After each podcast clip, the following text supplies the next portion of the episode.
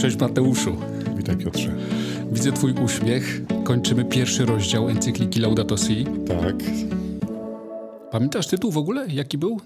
Pierwszego rozdziału? No. Szczerze mówiąc to nie. Co się dzieje w naszym Tak, domu? co się dzieje w naszym domu, dokładnie. Spotkałem się znowu z taką rozmową, cały czas jesteśmy w horyzoncie ekologii, odnośnie tego przeludnienia na świecie. Bo jest cały czas debata, papież dzisiaj o tym mówi, o tych zróżnicowanych opiniach.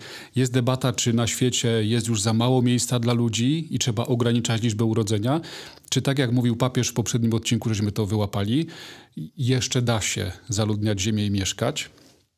Ja też mam takie wrażenie, że jeszcze da się, bo nawet jak jadę gdzieś tam ciebie odwiedzić, to widzę takie hektary pola i to jest puste, nie ma żadnego domu w No ale okolicy. pytanie, czy o to chodzi, żeby wszędzie były domy? I wiesz, i w tej rozmowie, którą y, słuchałem, y, specjalista mówi tak. Wyobraź sobie albo popatrz, ile ty generujesz śmieci sam. Albo ile twoje domostwo generuje śmieci. Tak, tak, no. Teraz y, wiesz, ile jest ludzi na świecie. Każdy z nas generuje podobną liczbę. Są kraje bardziej rozwinięte. I jeśli mówimy o tym przeludnieniu Ziemi, to nie chodzi o ludzkie życie, tylko chodzi o te śmieci, które generuje każdy z nas. I ten, Zanieczyszczenie tak naprawdę, no nie? Którego jesteśmy źródłem. I ten specjalista mówi, że gdyby było coraz więcej ludzi, to Ziemia nie udźwignie naszych śmieci. I to na mnie zrobiło wrażenie. Czyli w tym momencie tak naprawdę to, co robi papież w tej encyklice, czyli próba takiego odwrócenia sytuacji pod kątem naszej troski o to, żeby nie było tych śmieci tak, Tak. dużo, żeby nie było tyle zanieczyszczeń, jest też troską o to, żeby planeta mogła więcej udźwignąć ludzi. Tak, i, i dopiero teraz to zrozumiałem. Dla tych aktywistów nie jest problemem życie jako samo w sobie, tylko to, co to życie za sobą niesie. Te problemy związane ze śmieciami. Ten przykład bardzo mnie zmusił do myślenia. Ile ja sam generuję śmieci? No i czy mogę się o to zatroszczyć? No od tego trzeba zacząć, no nie? Bo to jest też bardzo ważne, że papież rzeczywiście pisze encyklikę do wszystkich ludzi i pisze ją o tak, w taki ogólny sposób, ale my czytając to trzeba patrzeć z perspektywy, co ja do siebie mogę odnieść, no nie? I co u siebie mogę zmienić, bo tak jak mówisz, no może mało się ktoś zastanawia, ile generuje śmieci. Co ty wyczytałeś w tych punktach na dzisiaj? Czym chcesz się podzielić? No jak chodzi o ten punkt słabość reakcji, ten rozdział taki mały, no to jest taki pierwszy punkt, gdzie papież wprost zaczyna mówić o polityce, więc taki dość niebezpieczny stwierdzał. Tak, tak. tak sobie to czytałem mówię, no zaczyna się. Poprzednim razem uderzył pięścią w stół. Tak, tak, a teraz już bardziej konkretnie próbuję wskazać na, na problemy. Ale mi się tam spodobało coś innego, że zanim doszedł do tych problemów i, i wskazywania na y, różne struktury społeczne, zwłaszcza polityczne właśnie, które y, stoją za tym problemem, to najpierw pokazał coś, co jest bardzo piękne, czyli cel stworzenia naszej planety. Nie wiem, czy sobie wyłapałeś. Nie. Bardzo piękne to jest, że Bóg stwarzając planetę coś sobie wymarzył, stwarzając Ziemię. By, była, by odpowiadała na jego projekt pokoju, piękna i pełni. Nie wiem, czy kiedykolwiek myślałeś w takich kategoriach o stworzeniu świata, Nie, że to jest taki projekt Pana Boga, który ma być właśnie wypełniony pokojem, pięknem i pełnią. To się doskonale uzupełnia z jednym z komentarzy, który mamy pod chyba ostatnim filmem, gdzie ktoś ładnie napisał, no to skoro tak ładnie papież to wszystko pisze, czy nie mógłby oficjalnie upomnieć tych, którzy teraz prowadzą agresję na jedno z naszych państw na wschodniej jej granicy i, i zająć takie mocne stanowisko, nie? Upomnieć, przecież wojna generuje odpady, koszty, gazy cieplarnie, wszystko. Ja tam odpisałem, że no, encyklika była pisana przed wojną y, w Ukrainie i, i zobaczymy, czy papież coś o wojnach pisze. I pisze akurat w tym punkcie, Tak, i Ładnie tam też to- porusza temat wojny, dokładnie. bo to marzenie Pana Boga jest, żeby był pokój, a papież mówi, że nasze właśnie polityczne y, rozgrywki doprowadziły do czegoś takiego, co się nazywa korzystny scenariusz dla wojen. Tu trzeba też, y, można trochę obronić papieża z tym, że, że nie upomina wprost tylko jednej sytuacji wojennej na świecie, bo my jesteśmy mocno związani z tą wojną z racji miejsca, w którym mieszkamy i, i granic. Natomiast papież widzi wszystkie wojny na świecie. Tak. Ich jest trochę więcej. Niektóre trwają znacznie dłużej. I e, jeżeli mówi o wojnie, to będzie mówił zawsze w taki bardziej ogólny sposób. Nie pokazując tym razem już nie tylko tragizm ludzi, ale jeszcze tragizm ziemi, która musi znieść wojnę. Ale jeszcze jedną rzecz wskazał, która mi się spodobała bardzo w tym y, szóstym punkcie. Bo papież tam dużo mówi o tej polityce, dużo pokazuje y, problemów politycznych na szczytach tych najbogatszych krajów, które próbują mówić o ekologii, ale tak naprawdę po to, żeby nie mówić o problemach, tylko bronić swoich interesów. Ale wcześniej wskazał na coś, o czym y, większość zapomina, mówiąc czy krytykując politykę taką międzynarodową, czy, czy z tej najwyższej półki, byśmy powiedzieli że jest nam coś bardzo potrzebnego i to jest to, co jest nam tak bardzo potrzebne, to przywództwo, które wskazuje drogę. Czyli z jednej strony jest takie słowo krytyki, ale z drugiej strony od razu jest nakreślenie, czego trzeba szukać. Że jest potrzebna osoba, czy jest potrzebne państwo, czy jest potrzebny system. Nawet papież mówi wprost, pewne normy społeczne, nawet międzynarodowe, które będą wskazywały drogę takiego rozwoju świata, takiego rozwoju społeczeństwa, które się zatroszczy o to, co naprawdę cenne. Mhm. I w kontekście ekologii, i w kontekście oczywiście człowieka, zwłaszcza tego biednego, który najmniej ma możliwości. Więc to jest też takie, mi się bardzo spodobało, że, że papież ma odwagę powiedzieć, że jest ktoś taki potrzebny i siebie nie postawił na tym miejscu. Myśmy o tym rozmawiali. Czy papież nie jest tym ostatnim głosem, którego jeszcze się jakoś słucha? I on by chciał, żeby, żeby ten głos to był głos dialogu w różnych częściach świata, żebyśmy tak. się słuchali, ale żeby ten cel był zbieżny z tym marzeniem Pana Boga. Świat pokoju, świat y, pełni i piękna. Piękna, tak. Bardzo piękna. I on tam, jest. jeśli dobrze to wyłapałem, to mówi, że ostatnie dwa stulecia są takie kryzysowe dla świata. Bo to jest ten czas, kiedy się tak rozwinęła technologia i... I przemysł. Przemysł i cały ten nasz taki strukturalny, bym powiedział już teraz, konsumpcjonizm. Bo my nawet nie jesteśmy do końca świadomi tego, jak bardzo żyjemy konsumpcyjnie. Tak. Myślę, że to jest taka struktura już, tak? Kiedyś Jan Paweł II mówił o grzechach strukturalnych, które tak. są trochę niezależne od człowieka, że tak powiem. To my chyba żyjemy w takim strukturalnym konsumpcjonizmie tutaj na zachodzie, czy też na północy, jak ostatnio mówiliśmy tak. bardziej. I papież Franciszek używa tam takiego słowa, które sobie wynotowałem: korupcja. Czy to nie jest moment, kiedy powinniśmy sobie zrobić rachunek sumienia właśnie z takich działań, że kogoś dopuszczasz do czegoś, a komu się coś nie należy, że, że korumpujesz. No myślę, że on mówi o takich dużych korupcjach, które są związane z na przykład, nie wiem, żebym to nie pomylił, ale sporządza się pewne sprawozdania. Są instytucje, które na przykład zanim dopuszczą wybudowanie fabryki w danym rejonie świata, to muszą mieć taki raport o stanie biologicznym danego środowiska. Mhm i o zagrożeniach, które mogą wypływać chociażby z nowo powstającej fabryki. I bardzo często jest tak, że jeżeli by były uczciwie zrobione te raporty, to fabryka nie powstanie. Albo kopalnia. Nie da się czegoś wydobywać wtedy, nie da się mhm. zarabiać. I bardzo często ta korupcja jest właśnie na tym szczeblu, no nie? że to my to tak zapłacimy, żebyśmy mogli to zrobić. I są ludzie w stanie gotowi zapłacić bardzo wielkie pieniądze, żeby żeby tylko powstały ich fabryki, więc myślę, że to też o taką korupcję chodzi. Dla mnie te ostatnie fragmenty pierwszego rozdziału to jest takie wielkie wołanie papieża o uczciwość. No, ostatnio było o sprawiedliwości, więc to, to się wpisuje w, ten, w to wołanie o uczciwość. On to dopełnia. To może też się podzielę takim doświadczeniem z ostatnich dożynek, które mieliśmy w diecezji. To były dożynki gminno-diecezjalne i tam wiem, że osoba reprezentująca samorząd kiedy miała możliwość tam na scenie, bo to było piękne widowisko i piękne świętowanie, zawarła taki apel, żeby ci miejscowi nie wysprzedawali ziemi swojej, kierowani chęcią zysku. Bo mówi, ziemię sprzedasz tylko raz. Tak. Ale ta ziemia nas tu żywi. Na tej ziemi no, uprawiamy, sadzimy, siejemy i ona, ta ziemia nas ochroni, natomiast jeżeli to sprzedamy, no to najczęściej to jest sprzedawane pod jakieś inwestycje, tak jak wspominałeś. I tak sobie pomyślałem, to znowu jest inwestycja, nie wiem, jakieś domy, znowu ktoś przyjedzie, znowu jest generowanie śmieci i w tej jednej małej gminie robi się gęste zaludnienie, tych śmieci przybywa, to wszystko jest coraz bardziej kosztowne. No jest pytanie, czy powinny być w naszych rejonach, no papież o tym mówi, takie miejsca powinny być, takie miejsca, które są zielone, które są bogate, do których no nie powinien pieniądz przenikać, żeby je tak drenować.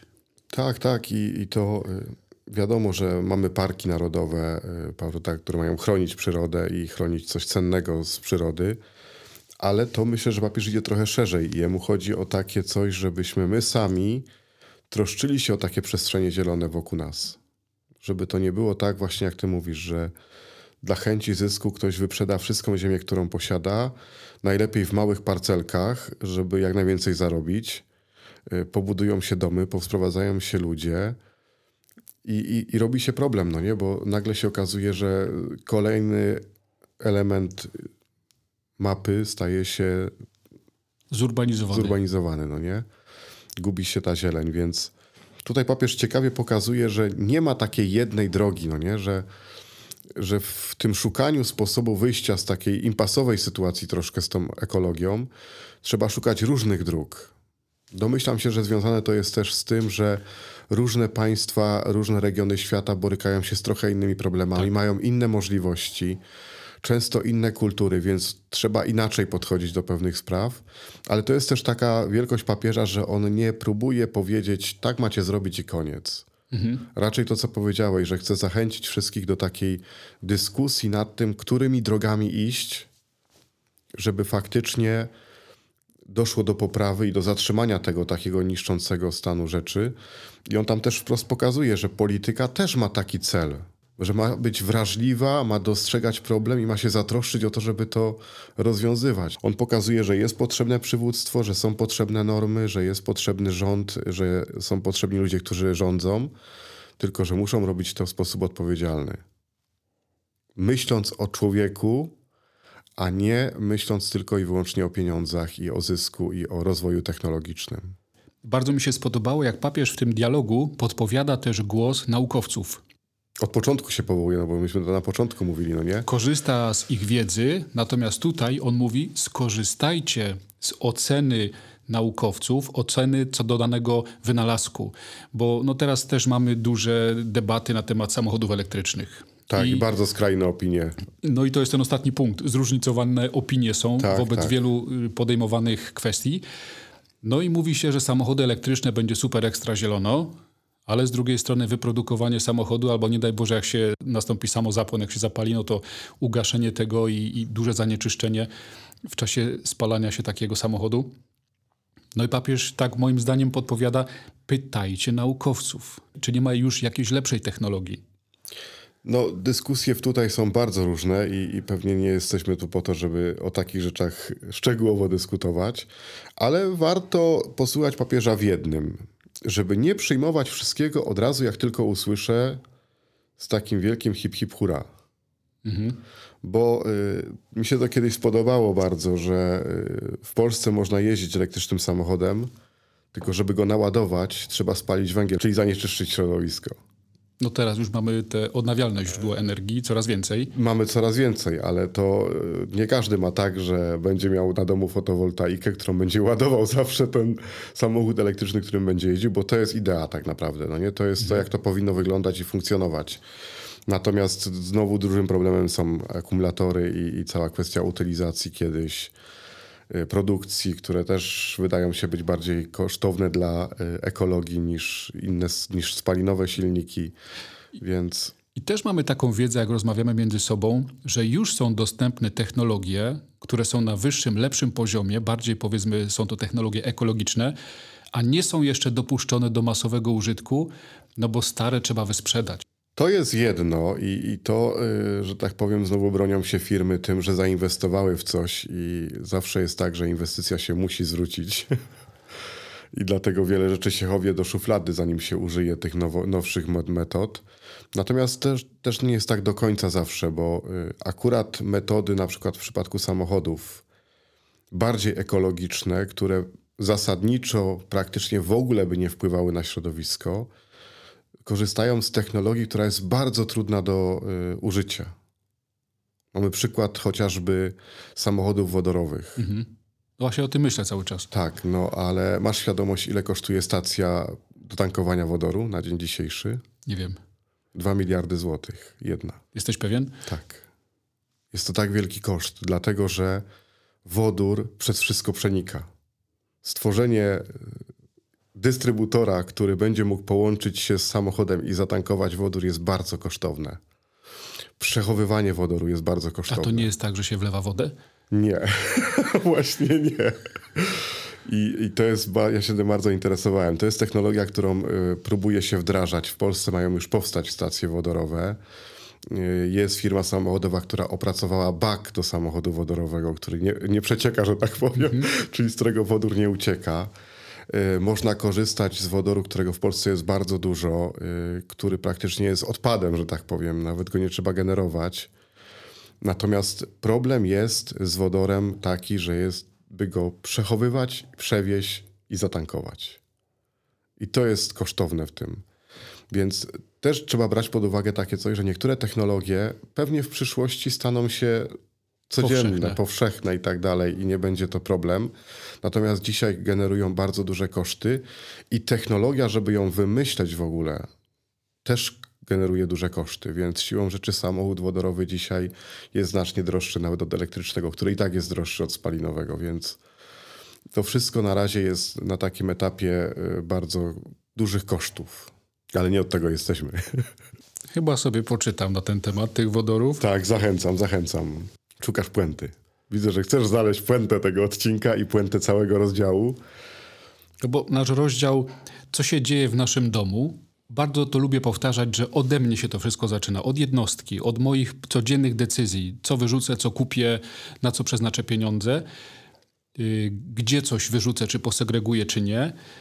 Tak ostatnio zastanawiam się, jak to było z tymi słomkami plastikowymi yy, do naszych napojów. Tyle lat żyję na świecie, no, troszkę żyję. I te słomki zawsze były plastikowe, i nagle jedna jakaś dyrektywa, ustawa, ktoś pstryknął palcami, i w całej Europie są papierowe słomki. No, a wiesz, jaki jest podobno problem teraz? No. Nawiasem mówiąc, gorsze są dla mnie te papierowe, bo się namaczają. Ze słomkami akurat nie ma takiego wielkiego problemu, ale wraz z tymi słomkami może najpierw, to warto też powiedzieć, w życie weszła ustawa europejska, że nie wolno korzystać z plastikowych kubeczków, tylko muszą być papierowe. No. No, ale teraz się okazało, że utylizacja tych papierowych jest bardziej szkodliwa dla środowiska niż tych plastikowych, bo one są powleczone czymś, żeby nie przepuszczały wody, co jest jeszcze gorsze od tego plastiku, z którego były kiedyś robione kubeczki, więc prawdopodobnie wrócimy do plastikowych. Ale jest to pewne? Kolejna myśl, gdzieś znaleziona w świecie. Bo to jest też coś, czego się bardzo boję w tych naszych dyskusjach. My czytamy papieża Franciszka i to jest na papierze, on się pod tym podpisał. Natomiast w przestrzeni internetowej jest mnóstwo specjalistów, mnóstwo doradców i naprawdę jednego wieczora można się nakręcić na jedną stronę tematu, a drugiego wieczora na drugą stronę. Tak. Ziemia jest płaska czy okrągła i argumenty są tu i tu. Trzeba wyjść zobaczyć. Dlatego, no nawet papież to ładnie mówi, żebyśmy nie byli takimi romantykami, marzycielami w kwestii ekologii. Tak. Właśnie to, to chcę pokazać, no nie, że można rzucić hasło i biegać za nim i uważać, że to jest jedyna rozsądna I informacja. I cierpienia młodego Wertera, nie? Tak, a można wszystko odwrócić w drugą stronę, no nie? Czyli można powiedzieć, że zrobiliśmy krok naprzód, bo wyrzuciliśmy plastik, zrobiliśmy papier, i za chwilę ktoś przyjdzie powie, nie, bo to jest jeszcze gorsze niż tam to było. Tak. Można zrobić samochody elektryczne i powiedzieć, spalinowe są do kitu, ale za chwilę ktoś przyjdzie, nie, bo te są jeszcze gorsze niż tamte były. Tak. No nie, a może po prostu trzeba tak jeździć, żeby mniej spalać, żeby było mniej zanieczyszczeń, nie wiem, nie gazować niepotrzebnie samochodem, nie wchodzić na wysokie obroty, nie jeździć z nie wiadomo jaką prędkością. Bardzo lubię tych kierowców, którzy jadąc w sznurku samochodów musi te dwa ostatnie wyprzedzić, żeby potem jechać za piątym, a nie za siódmym i on, on wyprzedzi. I, i, i to już jest taka mała troska, no nie? To nie jest dużo. To ktoś powie, że to teraz wymyślamy takie y, głupotki, ale jakbyśmy to przeliczyli na milion samochodów, mm. to już jest któryś kilogram dwutlenku węgla. I dlatego mi się papież w tej kwestii podoba, że on tę debatę podejmuje. Bo tak naprawdę takiej debaty o ekologii nie ma. Na poważnie. Tak, nie na takim dużym poziomie, gdzie ekologia nie jest po to, żeby że tak powiem. Załatwiać biznesy. Podbijać sobie. Bębenek. Może coś na koniec. Wiadomo, że są firmy, które się starają o to, żeby troszczyć się o ekologię. Ale wiadomo też, że temat ekologii dzisiaj bardzo często przez firmy jest wykorzystywany do tego, żeby pokazywać swoją wyższość, że tak powiem. Wczoraj była prezentacja jednej z takich Marek znanych światowych. znanych światowych marek. Nie wiem, czy oglądałeś Nie, jakiś nie, nie. skrót. Oglądałem dzisiaj skrót. I jak to powiedział jeden z youtuberów, no była tam taka scena, gdzie pracownicy tej firmy, łącznie z szefem tej firmy, byli przepytywani. Do sali weszła kobieta, usiadła taka konkretnej postury, na czarno ubrana, Matka Ziemia. Przypytywała ich, co robią, żeby ją chronić.